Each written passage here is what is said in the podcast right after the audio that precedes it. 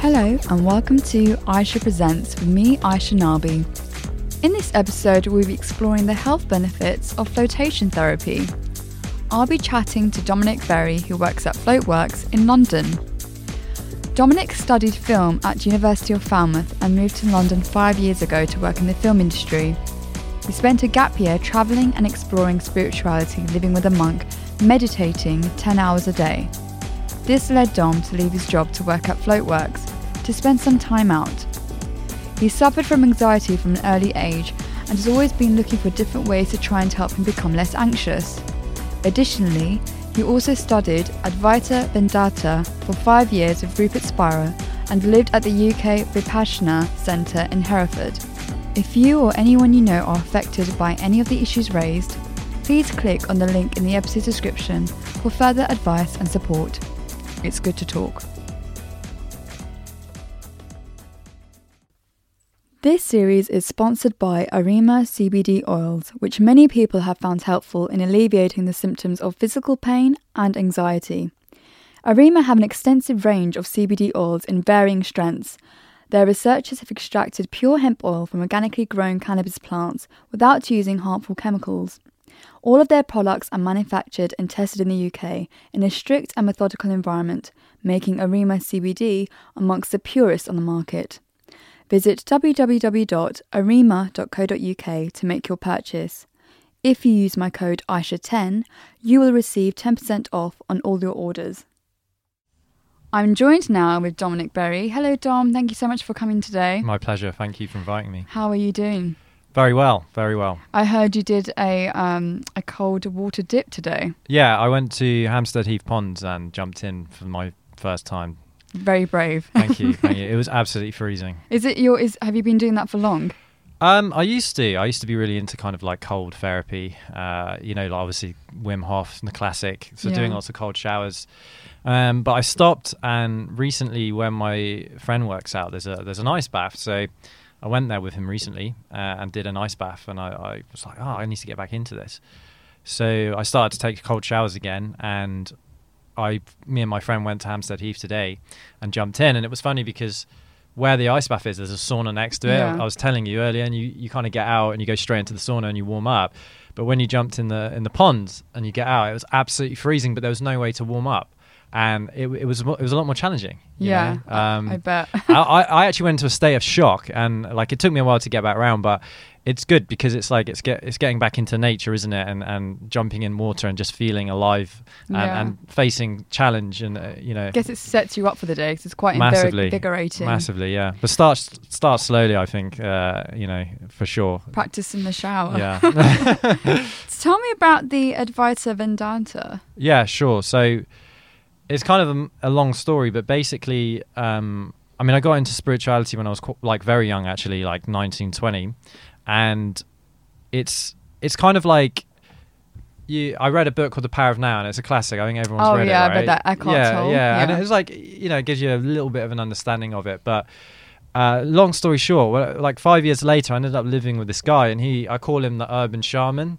So he kind of does kind of psychedelic retreats, and you go on them, and you, take things like ayahuasca and stuff. I was going to ask you. Yeah. I bet you did that. I know some people who've done that, and it was Yeah. quite an experience. oh yeah, oh yeah. It's, Is it true you throw up before you have the Um, trip? Well, I haven't drank, so yeah, if you, yeah, yeah, basically, yeah. um, the idea is that you're purging out toxins, so things that are kind of negative inside of you. It's like a, it's a metaphor. The throwing up is the throwing up of the the evil inside of you. I I really hate throwing up. Right. Okay. It really causes me a lot of physical pain. Yeah. Yeah. I mean, who likes throwing up? So I don't think I don't think I've been mentally Yeah.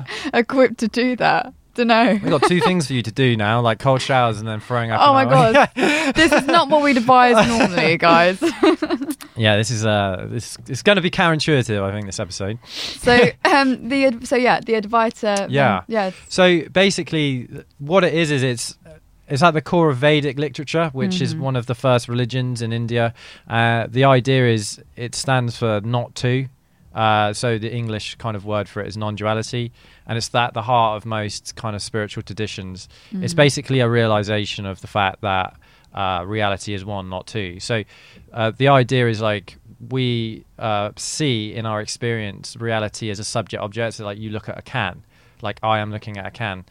Um, not Advaita Vedanta or non-duality is basically realizing that there isn't a thing looking at the can. It's all just like one sensory experience. Yeah. And and the, the the concept is the duality, the fact that you think you're looking at a can is what causes our mental suffering. It's like the the root of it. So is it in a way just being more the practice is being more present as well? would you Um, say? so it gets interesting. No, not necessarily. It's a re- it's okay. Here's a question. Like it's like this: if you watch a film Mm-hmm. and it's a, it's a scary film and you get really engrossed in it, you forget that you're watching a film, right? Mhm. And you you can get kind of wrapped up in the characters and get invested in it and get get kind of I get like that with every Leonardo DiCaprio film. exactly right. That's exactly. because I have a huge crush on him. So imagine these two examples: is one you see the screen, you realize that you're looking at a screen, Mm. or the, the screen turns off for a second. Yeah. You realize that you, you're you're watching a movie, so the emotional investment is no longer as powerful. Or when you realize you're in a dream, like the lucid dreaming concept, like you, you're having a nightmare and you realize it's a dream. So it's like a perspective shift, not necessarily uh, being more present. And Because some dreams feel like actual reality. They feel so exactly, real. yeah. You ever had a dream so that that felt very real and was affecting you, but then you realize it was a dream? Yeah, so many. Yeah. majority of them my dreams. and if if the dream's really bad and you're suffering from it, and then you realize you're in a dream, like how how does that change the effect oh, relief. Exactly, Yeah. exactly. So uh, that's exactly how it works. So this these kind of realizations, it takes away the suffering that of of like our day to day lives. Mm. That's the concept. It's very interesting. It is, it's, yeah. Uh, it's, it's kind of, you don't really think about these things on a daily basis. Tell me a bit about yourself and your kind of current journey or your journey before with mental health. Yeah. Um. So I'm a veteran with mental health. That means I've gone through it all.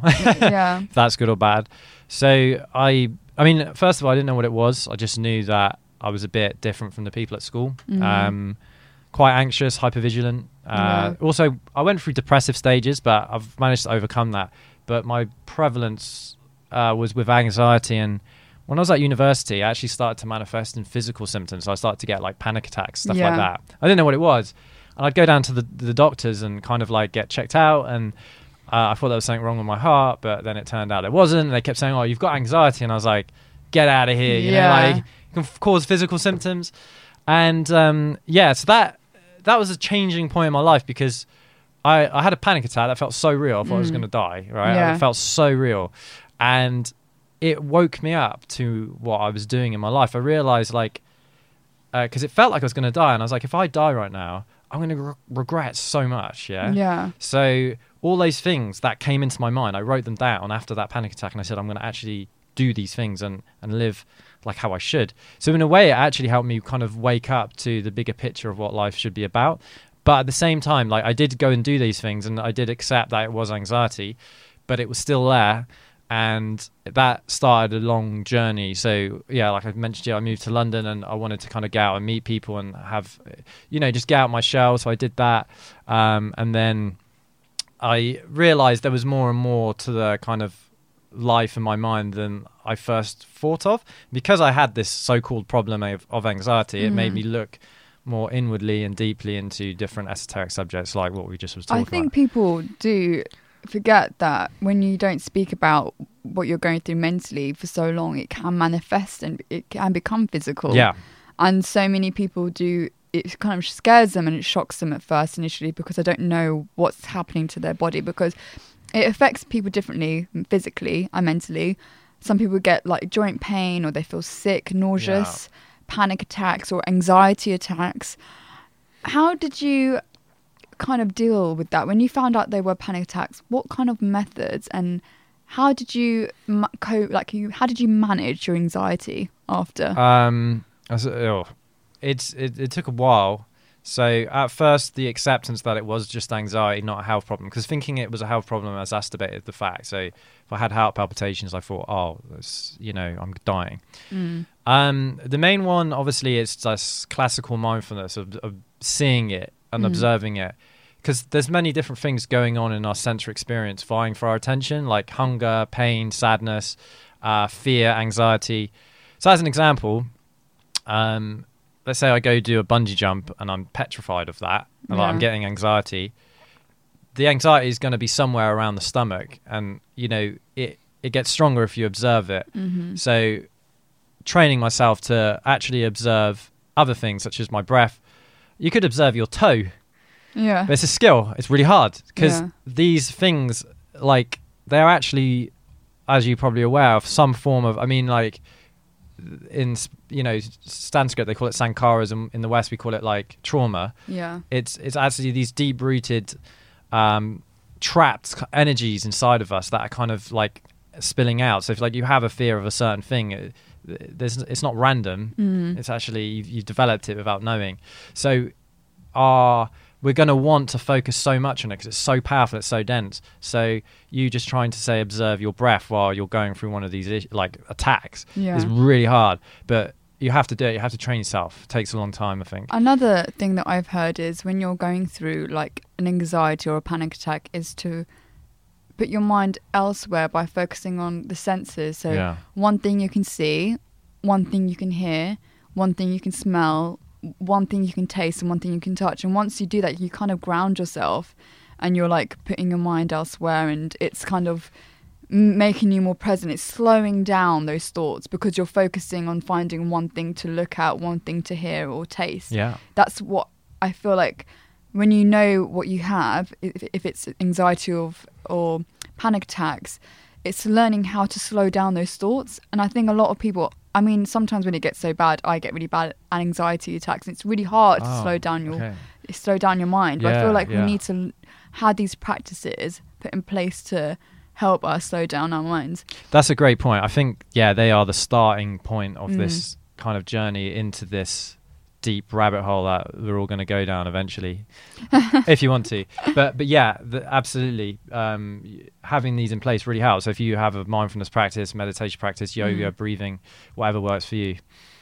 So, for people who may not know, can you briefly describe what flotation therapy is? I can. I had one session, Yeah. obviously, like a few months ago, and some people knew about it and some people didn't. So, how, how would you describe it? Yeah. So basically, the concept is to deprivate all your senses to the Mhm. the best we can. It's it's really hard because to completely 100% eradicate all your five senses, you're going to disappear, and it's just not possible to do it unless you learn how to meditate for a long time. So the idea is that exact thing. So the water is at your skin slash body temperature. I know skin and body differ very like by half a degree, um, but as long as we get it like that, it's like 35.9 to six, 36 degrees, Yeah. right? So the concept is if you're lying in that, your mind's going to get confused as, as to where the edges are of your body is, where's the sensations of the edges of the body. It's going to kind of that's going to kind of go a little bit. Yeah. It's pitch black if you want it to be. You turn off the light. Um, you naturally float. There's enough salt in there to to float without having to try, and you can't really hear anything.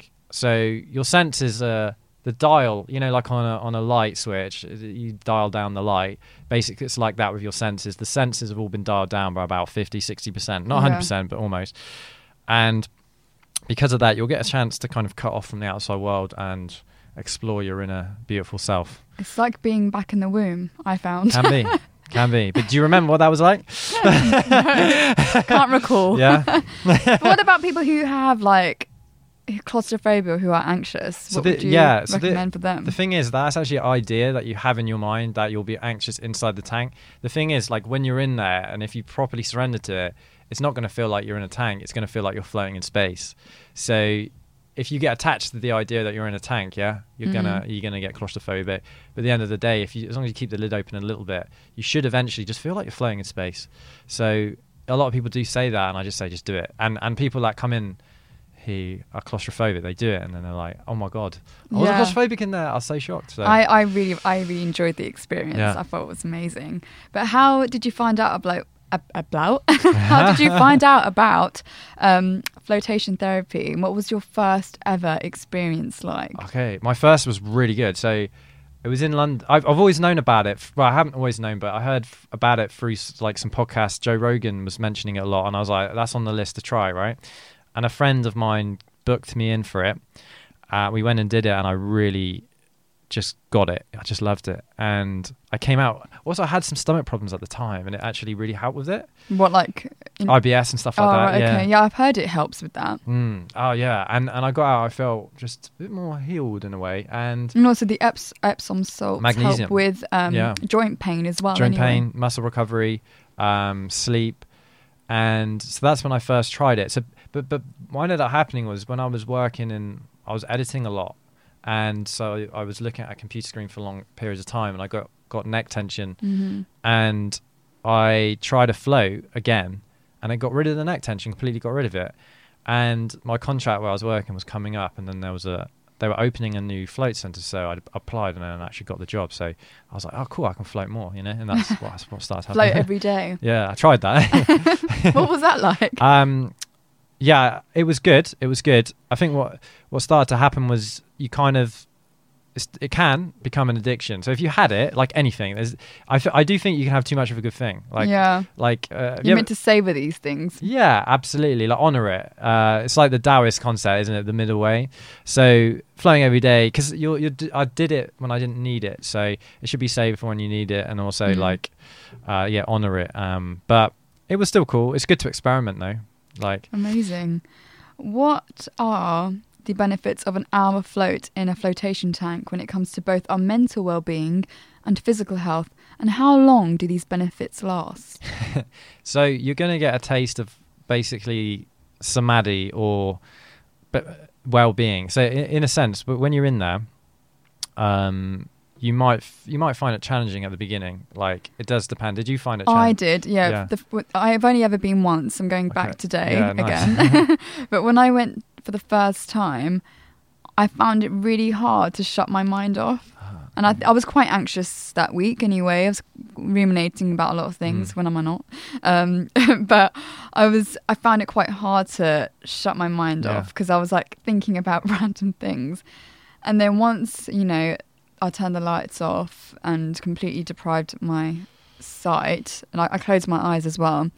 I just found myself in a really weird kind of sleeping state, Mm, but it was I don't know how to describe it. But it was like I was asleep, but aware. aware. Yeah. It was I was dreaming. I had weird dreams, um, and it felt like it went really fast because I remember when the music came back on again to signify that the session was over. I just remember, I actually remember opening my eyes and being like, "What?" like that.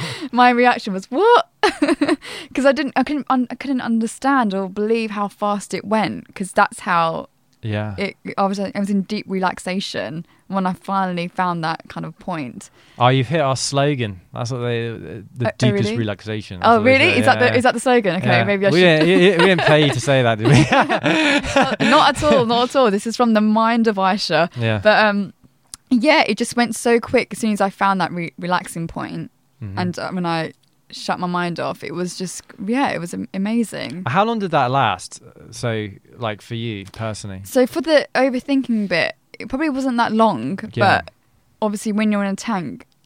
It's like deprived of sight and everything. It feels longer, but then as soon as I was like in that kind of sleep state, it felt like it went so fast because I remember when the lights came on, the music came on. I was, I just looked, I felt really confused. Yeah, yeah. I was like, what's happened?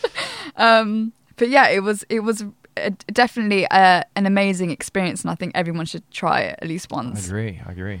Um, so yeah, so what would you say the benefits are when it comes to mental and physical health? Obviously, we we touched on physical very briefly, yeah. it being you know for joint pain.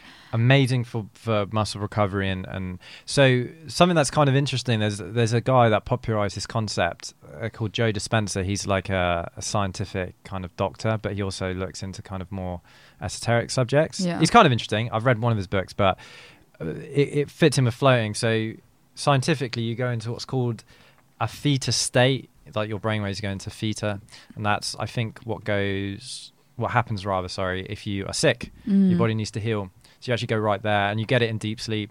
Um, so it's your body kind of rejuvenating. So if, if you are stressed, tired, got a lot of cortisol, it's going to lower it all down. So if you float and then come out, you're uh, going to be less hypervigilant and more relaxed. Your body is going to just feel better. You're going to be more aware of your body as well Mm. because a, a lot of the time it brings awareness to what needs to be, uh, what you need to be aware of.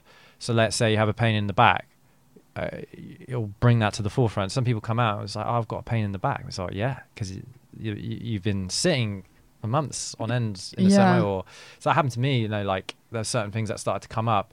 So it, it just gives you more like awareness about your life. But absolutely, you, you do do feel more relaxed, less anxious. You can feel more energized as well, Mm. like ready to kind of take on the day. Better sleep, really helps with sleep. So when do you, if it's if you say it makes you feel energized and it helps with sleep, when's the best time to do it then? Mornings or evenings? But you know what's weird? So what basic how it works is like your physiology needs to get used to it. So it, I'll be honest with you, it took thirty floats for my body to just get completely used. To, Thirty. yeah, wow. that's just honestly like to get completely used to the experience where like you'd get in and you're totally at ease with the experience. hmm So once you once you reach that point, you can do it any time. You can do it in the morning, in the evening. You could go do it and then work straight after. But for most people, they would probably it's probably best to probably do it in the evening because it might make you a bit kind of drowsy. Yeah. I did feel like the that night I did have a really nice sleep. Yeah, oh, It made me feel really relaxed. Actually leads me to my next question, which is how often should one float and make part of routine to achieve maximum benefits? Yeah. Um, I would say as often as you can, twice to three times a week, amazingly, but it's it's quite expensive. yeah. So it's definitely worth it. I mean, if if you do struggle with uh, mental health, hmm uh, it's something that you find hard to deal with.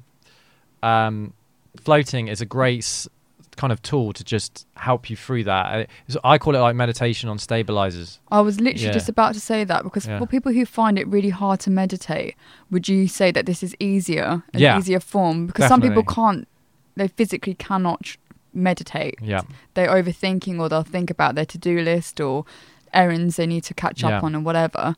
Some people do find it really hard. Some people are amazing at it and they can Mm. they can zone out and meditate for an hour. yeah. So would you say this is like an easier option for them? Yeah, for sure. It's also one thing that it's really good for. It's a great entry point into that world. hmm Um, it, it takes a lot of like open mindedness to even want to look into that stuff. Um, a lot of people wait until it's too late, like they have a crisis in their life, then they start getting into that stuff. Yeah. But what's good about a float tank is you could come in. So as an example, I've I've had a few people come in and speak to me and then actually want to know more. It's like, oh well, like we we're talking earlier about non-duality, like oh, what's that? Or like where can I learn to meditate or learn proper yoga and and then you kind of see them blossom. So it's almost I, I see it as like a, a seed planting. Mm, it kind of like opens them up to do more and practice more mindfulness. Yeah. Amazing. Um, is there any real science behind floating? I think we just touched on it, yeah, with the feet. So you, Mm. you go into so the the concept, especially in the West, we're constantly in like what they call a beta state or Yeah. hyper vigilant.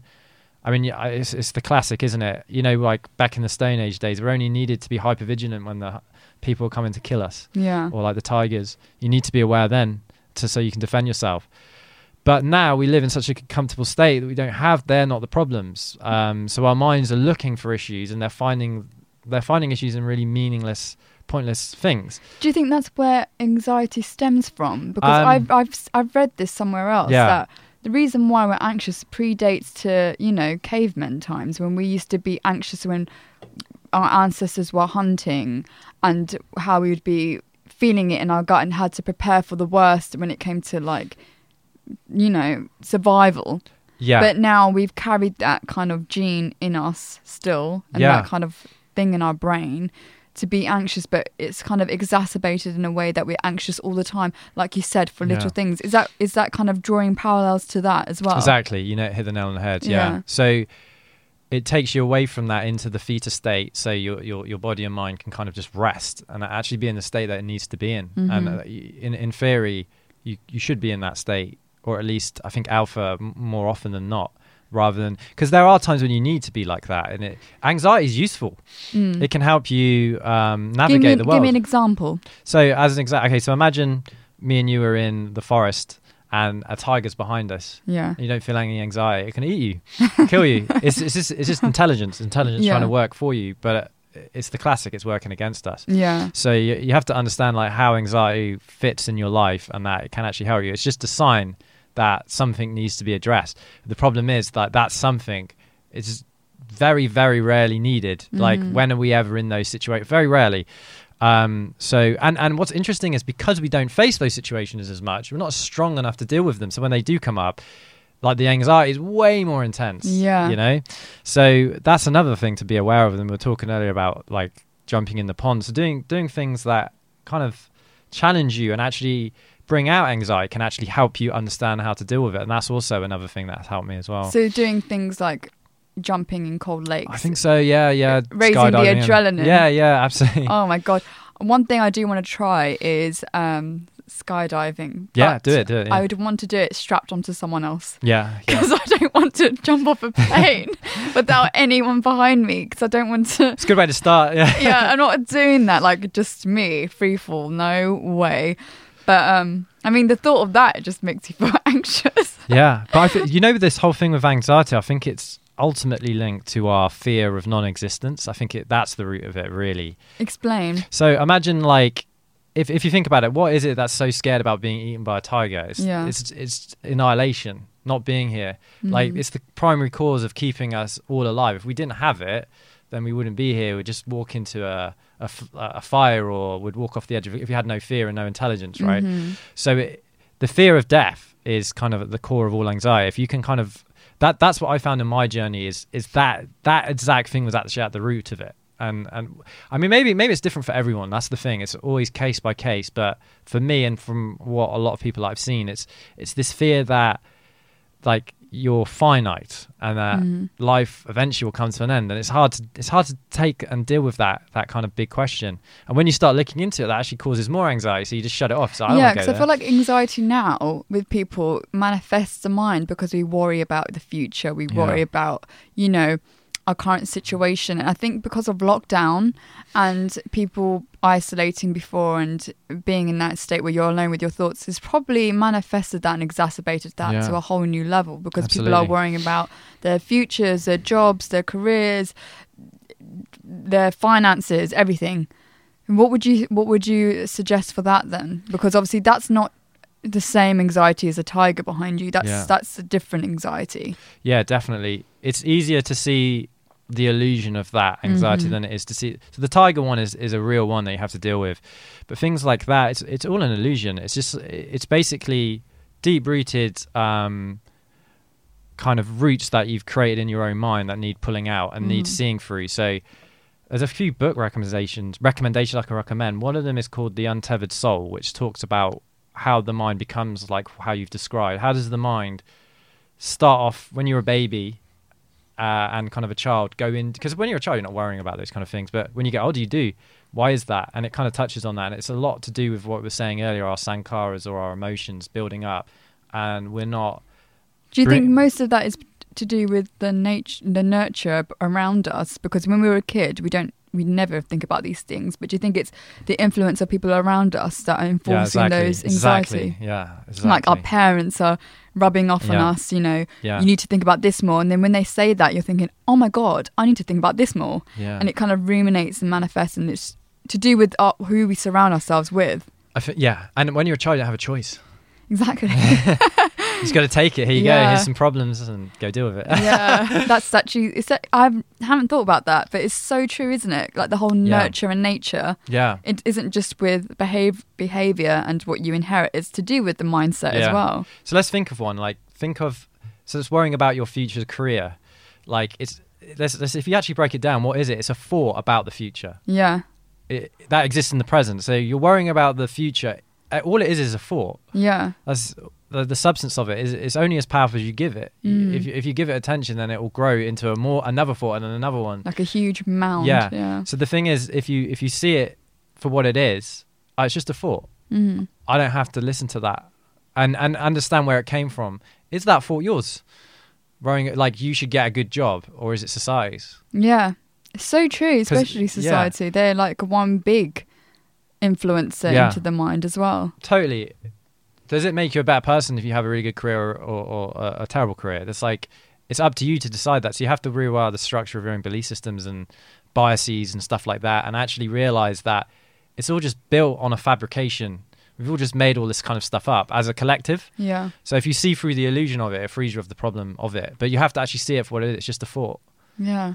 It's a very interesting way of looking at it. I'm Yeah. glad we touched on that. Um, what can someone expect from their first float? A good time. so so you're, you're gonna. you might, like you said, you might get a bit anxious and you might find it a bit challenging in there.